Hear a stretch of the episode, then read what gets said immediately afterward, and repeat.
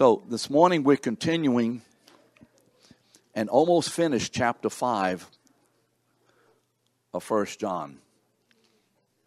And so, as I said in a moment ago, I don't say this just to be saying it. I say it because I really mean it. It is a delight to see all of you. It's a delight to have this room filled the way it is. And I'm always looking forward to having it to be overflowing. Amen? Overflowing.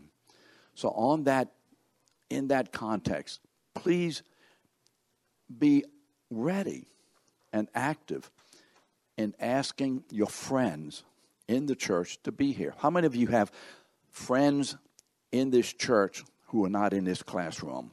How many of you have friends in this church who are not in this classroom? Don't all of you have friends in the church who are not in the classroom? Okay. That means each one of us ask people, would you come to the school of the word with me at 9 o'clock? Ask them, encourage them,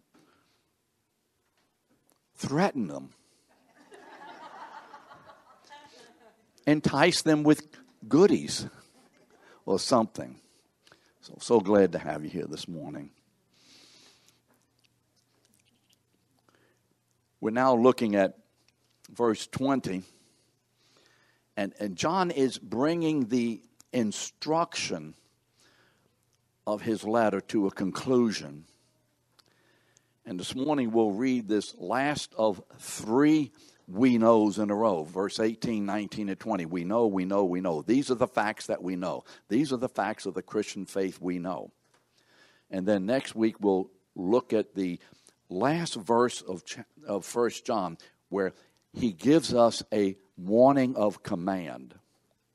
So he ends it in a way that we would not think typical. So let's read verse 20. And we know that the Son of God has come and has given us understanding so that we may know him who is true. Now, do you have this verse written out in your notes? Yes or no? Do you have the word true in bold letters? Okay. Underline the word true or circulate, uh, circulate it. Circle it. We know him who is true, and we are in him who is true, in his Son, Jesus Christ. This is the true God and eternal life. So all of a sudden, when we look at this verse, we see the word true stated what? Three different times in this one verse. So, what does this tell us? John is emphasizing, in conclusion, of all the things that he's been saying about the Christian faith, he brings it down to this last statement. Does everybody know Shirley Wanderjim who's coming in? Hello, Shirley. Good to have you here. He, he brings it down to this one concluding statement. And he wraps everything up that he's been saying in this one statement. Here's what we know for a fact. First, we know that the Son of God what has come. Second, we know that he has given us what? Understanding. And why has he given us understanding? That we may know him who is true. And then he elaborates on that, that Jesus Christ and him who is true. Now, what does the word true mean here? The word true here means real, genuine. Now, why is he doing this at the end of this letter? You remember that what has precipitated this epistle is that these folks whom he knows, his children, members of his own congregation have been bombarded by false lies, false doctrine that has been presenting Jesus in a way that he is not the true Jesus. Has been speaking about God in a way that he is not the true or real God. They're talking about another God, if you would, with a small g. And as we look at this this morning, I want to alert us to something that I think most of us already know, but if we don't, we need to. Please keep this in mind. Please do this. When the world, I'm not speaking about the church, Stephen. When the world, I'm talking about those who are not members of the church. Did you get the difference? When the world speaks about God, when it references the word God, even Jesus, but especially the word God, Pharaoh, the world is not talking about the real God. Do you get that? When someone says, I believe in God, Beth, I believe them. But the God that they believe in is the God of this world, the evil one. They don't understand that. They would not think that. They think you're crazy, Chrissy. I mean, you're nuts. But if the Bible is true, and we know it is, when others reference God, they are not talking about any God, they are talking about one specific God who has disguised himself in a multiplicity of other gods or other ways or other philosophies or other thoughts or other religions or other whatevers. And he's called the God of this world. Remember in 2 Corinthians 4 4, the God of this world. John calls him the evil one. His name is Satan. He's the accuser of the brethren. He is the one who rebelled and rejected the presence of God. Remember that. So, I want to make sure as we move along that we are getting an understanding here that when we're talking to folks out there about God, or if they bring it up,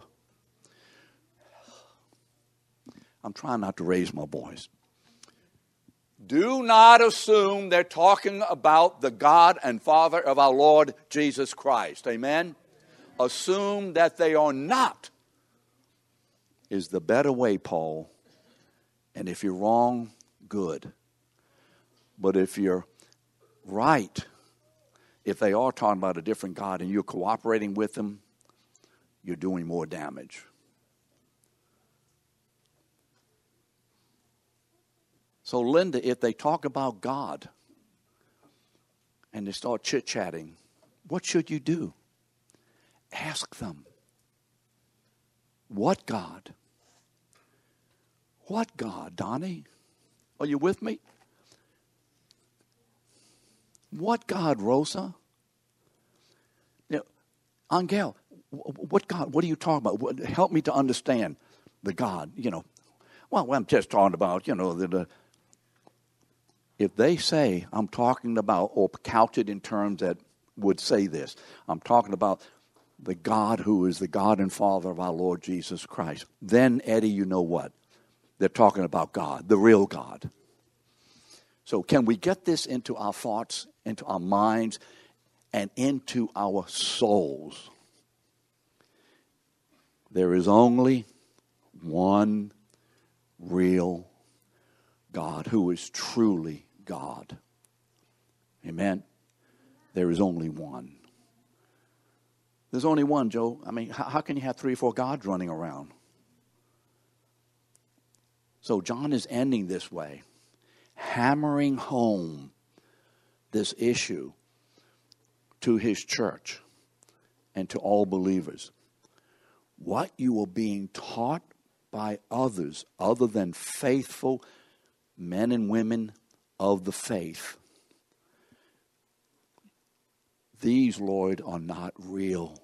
They, these are not the real God. Is that okay?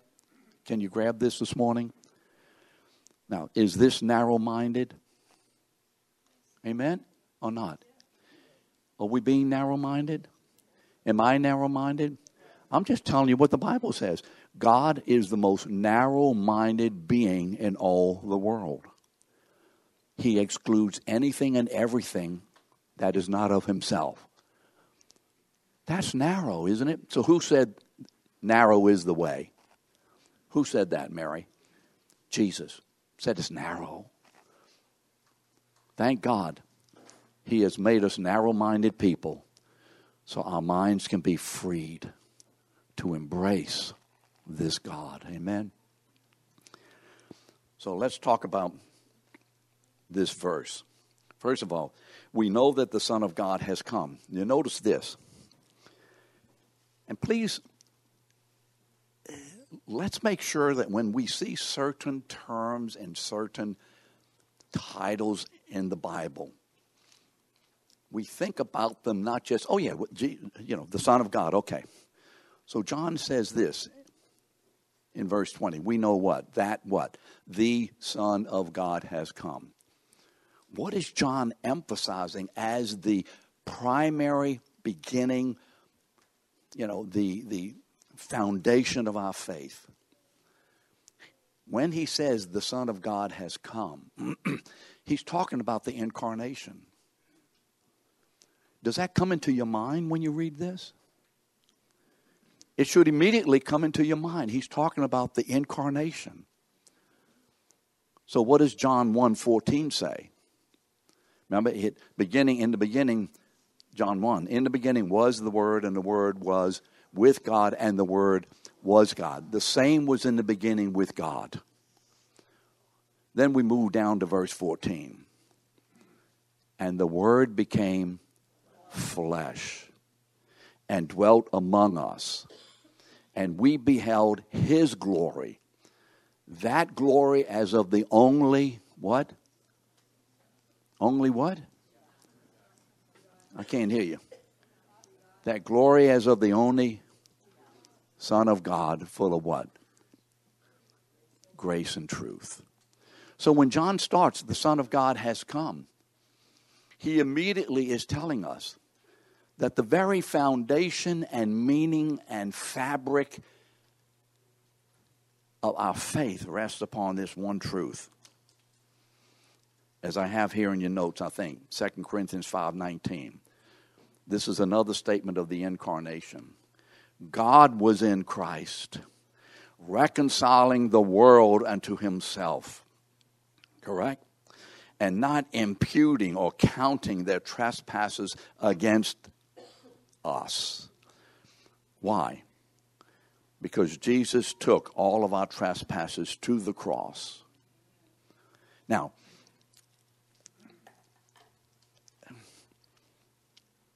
we read that the Son of God has come. Okay, fine.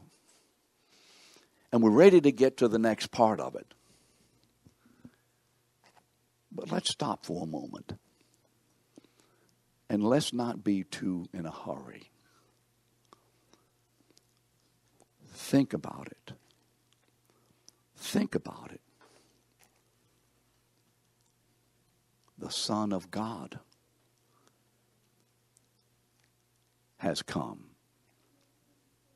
The Son of God has taken to himself a human body and soul.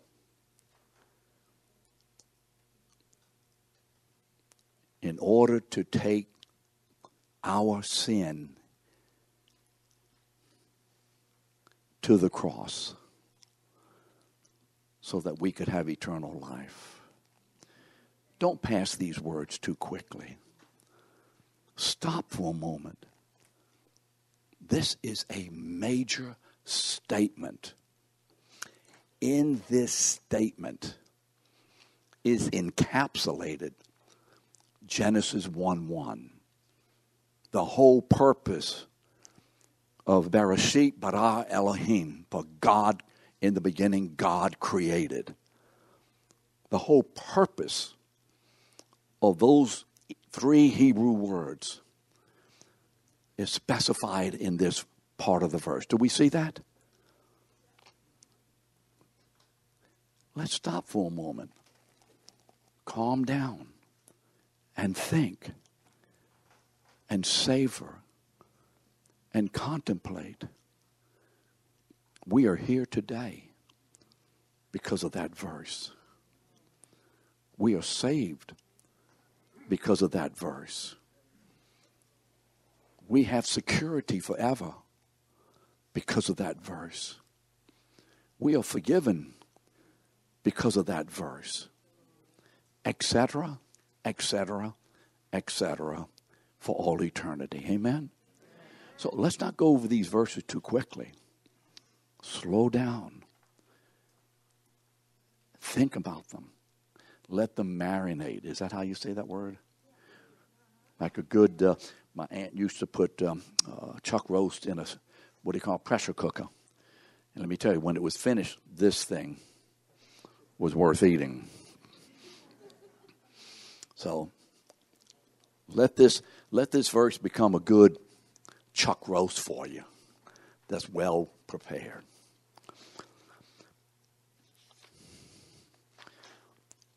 Now, why has the Son of God come? He's come to give us understanding. To give us understanding. Uh, the ability to comprehend or apprehend that which is real or genuine. Have you ever seen anything and thought anything or whatever?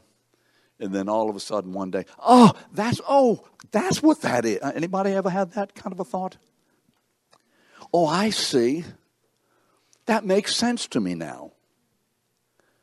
Understanding. There's it is the illumination of our minds, of our thoughts, of our apprehensions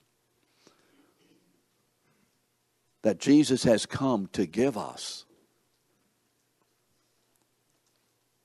Why did it have to be given? Why do we need to be given understanding? What does Romans 3:11 say? No one understands. Why? Because you see our minds are darkened because of the fall. Because of Ephesians 2 1, what? We were what? Dead in our trespasses and sin.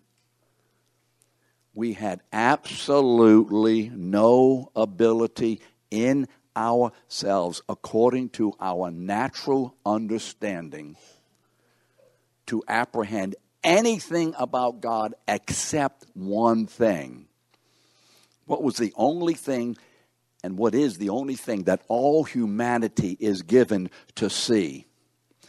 Very limitedly, but to see. Not to understand in a salvific, salvation way, but to see in an existent way.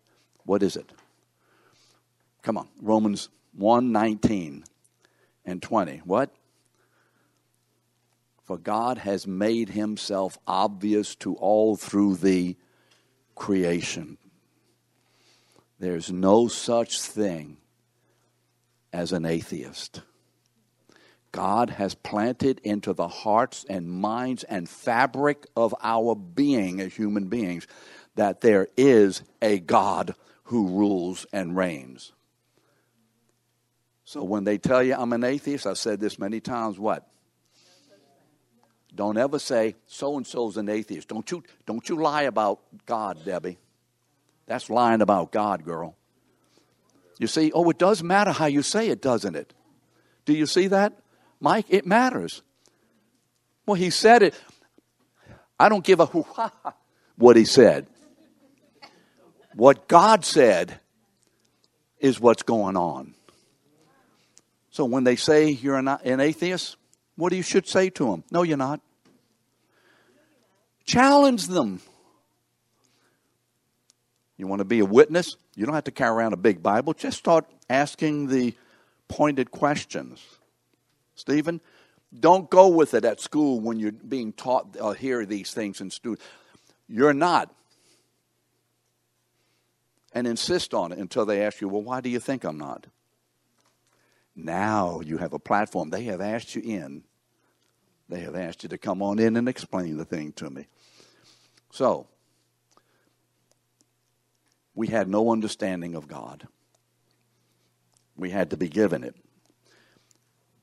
1 Corinthians 2:14. Do you see that in your notes? What? The natural man, the natural man, the natural man are those people who are born outside of Christ, oh, oh, all born, all of us born outside of Christ, but who remain outside of Christ, who are unsaved. Natural man does not accept the things that are a spirit of God, for they are foolishness to him. What? He cannot understand them. So, as a result, we must be given spiritual apprehension. So, when does that happen? When are we given spiritual apprehension? This is a review today. We've studied this. When are we given spiritual apprehension? Do you know what I mean? When are we given understanding back? You see, when does the Son of God give us? So, by the way, did you see the word give or did I skip over too quickly? The word give. Notice the difference. The apostle doesn't say, I must ask for understanding. I must ask he says you must be given understanding in order to receive it. Are you with me today? Do you hear Ephesians 2 8 and 9 in there? For by grace you have been saved through faith. You got to be given it. So, when were we given understanding? The Son of God came he went to the cross. He died for the payment of our sin. He was buried. And on that third day, God roared from heaven, I accept the sacrifice of my Son on behalf of my people so that I now can righteously and justly forgive their sin since the penalty of their sin has been fully, finally, and forever paid for in the body of this my incarnate Son. Do you follow me this morning on this? Therefore, he raised Jesus from the dead. There was no reason to raise Jesus from the dead other than for our justification. I'm talking about Romans 4:25. You might have remembered that verse. So now, in the resurrection of Jesus, God declares all his people what? Forgiven. Forgiven. Justified. For how long? Forever. But that forgiveness must be imparted to us. I bought you a present, Carolyn. But unless I impart it to you, it simply doesn't do you the good that for which I have bought it. So you buy presents for your grandchildren, don't give them to them. Don't, don't give it to them. so I must move along. So, so do you understand the necessity of the resurrection? The man Jesus had to die for the forgiveness of our sin, having paid the full price on Calvary. John 19 30. It is finished. This is a review I'm not saying anything today that we haven't said a hundred times. But when this man died on our behalf and for us, instead of us and for us, God accepted the sacrificial death of his son as to his humanity. Remember, the humanity died. The human, Jesus died, not the Son of God the Son of God was in Christ when the Lord Jesus was in, at the cross. God was in Christ, reconciling the world unto himself. Remember, I just quoted that. Why just leave it at the resurrection? Because you see, the necessity is that we be given understanding to receive this. Are you with me? We be given understanding. What? Mama, what? To receive it. We've been given understanding so that what Jesus has done is received by me as mine. You see that, Cliff? He's given and I must receive it. Both parts are significant and important and necessary. So God raises his son and then he does what? He ascends into the heavens. He is exalted to the right hand of God the Father, having been given all authority in heaven and earth. Remember Matthew? Somebody, what's that verse? Matthew what? 2830, got it. I'm sorry, 2820, is that it? All authority in heaven and earth has been given unto me. When he has that authority, what is he going to do? He's already told him in John 14, when I go away, I'm going to pray the Father that he'll send you what? Another comforter. Another comforter like myself. And he will bring you into all truth. He will speak the truth, the reality.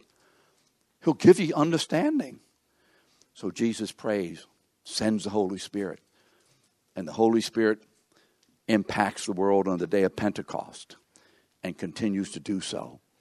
And the description of his spiritual activity, the description of this understanding that is given to us, is explained in Ezekiel 36, 26, and 27. This is a rehearsal today. All I'm doing is going over ground that we've said many times. This is a repetition. I ain't saying nothing new. When did I personally receive understanding? Oh, do I remember? The whole thing is true. Oh, my word. How many of you remember when you were impacted by the Spirit of God and everything changed as to your outlook and understanding and whatever? How many of you remember that? Oh, where did you get that? Did you get it because you asked for it, or did you get it because it was given to you? And when I received understanding, I said, oh, and I said, yes, I received Jesus. John 1.12. To as many of those who what? Who received them, him, to them he gave the right to become the sons of God, even to those who believe, faith, receive, accept, say yes to even those who believe on his name. You remember that verse? John 1:12. You see, Jan, that's when you and I and the rest of us in here who are saved will give an understanding, and that's why we have understanding today. What is this understanding about? The understanding is about God's eternal purpose for us. The understanding is to illumine our minds and our hearts and our souls about God and about us. When I received understanding, I all of a sudden began to understand and see something about God I'd never seen before. Right, Patrick? And that's a growing understanding, hopefully, for all of us. But I also came to understand something about myself which was not pretty. I have sinned, and I deserve to be condemned forever. All of a sudden, I remember in Mandeville when the television was on and Billy Graham was preaching and it came over me like a tidal wave. This sense of guilt and of understanding. Peter, I'm in deep trouble with God. It hit me. I didn't learn that from some book, although it's in the book and it's dead to us until the Holy Spirit enlightens it. I'm in trouble. Not just because I've done a few bad things, because that's not true. I didn't do a few bad things, I did a whole lot of bad things.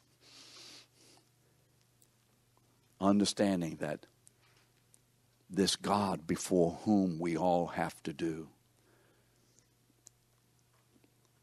is going to punish me forever. And all of a sudden, oh God, have mercy.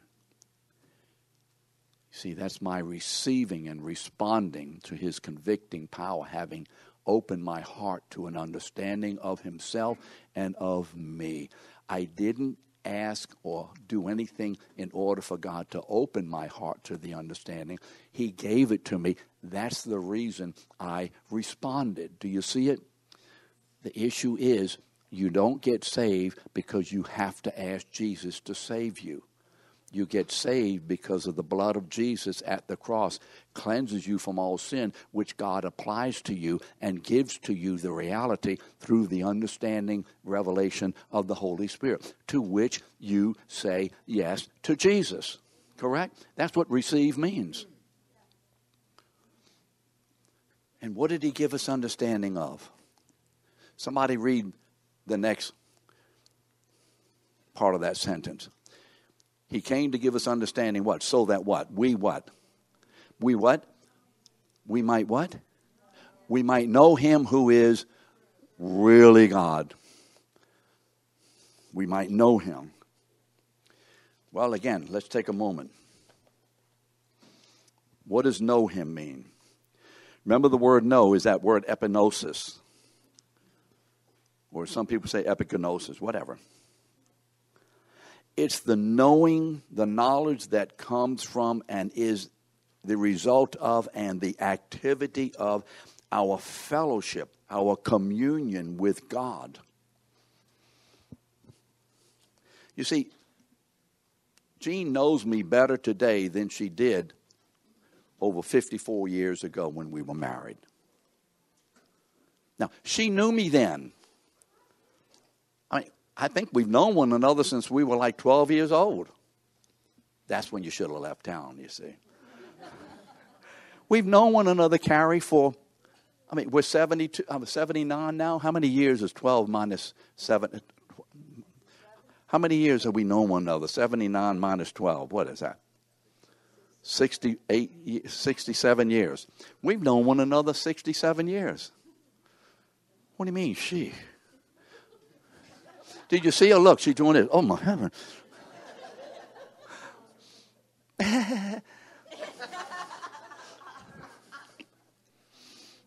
That's Lauren back there. She knew me. But you see, Clara, she didn't know me. Tara, how long you been married to that 25 years, that roof man. When you before you got married, you knew him, but did you really know him? Now, had you known him, well, well that was going on the way. had I known him, then you know, I would never have done. Well, I, whew, my hands are warm, freezing, huh? Do you see the difference? This knowing that John is talking about is more than just a fact. It's more than just a fact. A fact is a fact, and that's it. This knowing is that fact becomes an interrelated experience. The fact becomes an interrelated, communing, fellowshipping experience. So we are knowing one another by living together, by being together, by communing, by conversations, etc., etc., etc. So John says, the Son of God has appeared to give us understanding. What? So that we may what? Come to know this God personally. So that echoes what verse? John 17, 3. Remember that? Jesus' prayer? He gives you a definition. He's talking to God, but he's lit, he knows the men are listening to him. So, for this is eternal life. What? That they may epignosis, that they may know you in fellowship, in communion, that your life, Father, and their life may be in, intertwined relationally forever, may become one relationally forever. That's what eternal life is, that they may know you who alone art truly God and Jesus Christ, whom you have sent. So, knowing the Father is knowing the Son. Knowing the Son is knowing the Father. I've already skipped to the rest of the verse. Knowing both, one is to know both. Not knowing one is to not know either. The necessity of the incarnation to bring us into a fellowshipping union with God.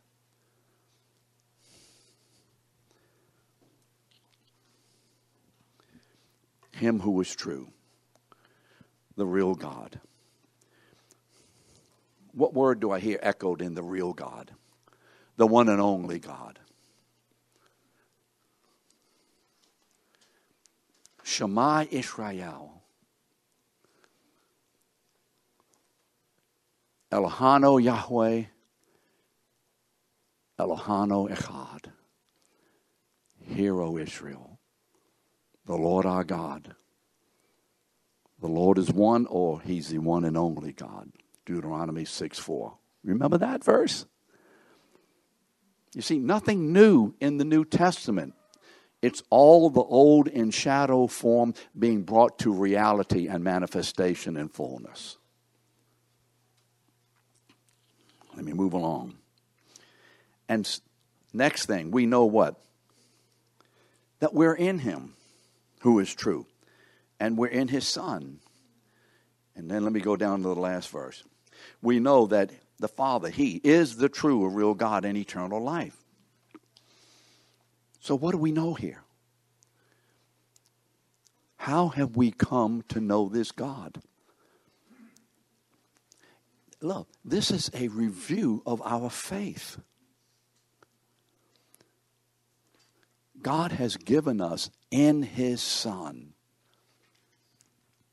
on the basis of the atoning death, resurrection, exaltation of the Son of God he has given us the right and the ability to understand who this God is, His purpose for our lives, and how that purpose is accomplished in His incarnate Son, who is ruling and reigning and returning. This is what God has done. And the essence of all of this is in these two little words. But these words fill eternity. In Him. Now, I didn't have this in your notes. You may put it down. The word Greek word is en, n, en. It has two meanings. It has what we call locative in the location of and instrumental by the instrumentality of. We are in Him. We are in relational unity with the Father by the Son through the Holy Spirit. Correct? And we're also in Him through the instrumentality of the incarnate Son given to us by the Holy Spirit. Do you see both? Both. We're in Him in location, if you would, relationally one with Him. You notice I said relationally one. We're not what we call ontologically. We don't become God. Some people teach we become gods. And we're in Him because of the instrumentality of the incarnation applied by the Holy Spirit beginning on the day of Pentecost. That's the essence of our faith. You see, that's why once God seals you by the Holy Spirit, where, where is that? Where, is, where are we sealed by the Holy Spirit? Who said that? Where's that verse? Ephesians what? 1 13 and 14. We are sealed. What does it mean? God has irrevocably and eternally put his stamp of approval upon us as his children. We are in Christ. And in Christ, therefore, we are all together equally his children. Amen? This is an astounding verse. It so summarizes our faith. So, next week, we'll talk about the last verse where he says, My darling ones, my children, it means darling ones. What? guard, keep yourselves from what? Idolatry. Watch out. Because everything about that world and everything that the devil wants to do within the context of this system is to undo what you believe in this verse. Do you believe it? You better believe it. We'll see you next week.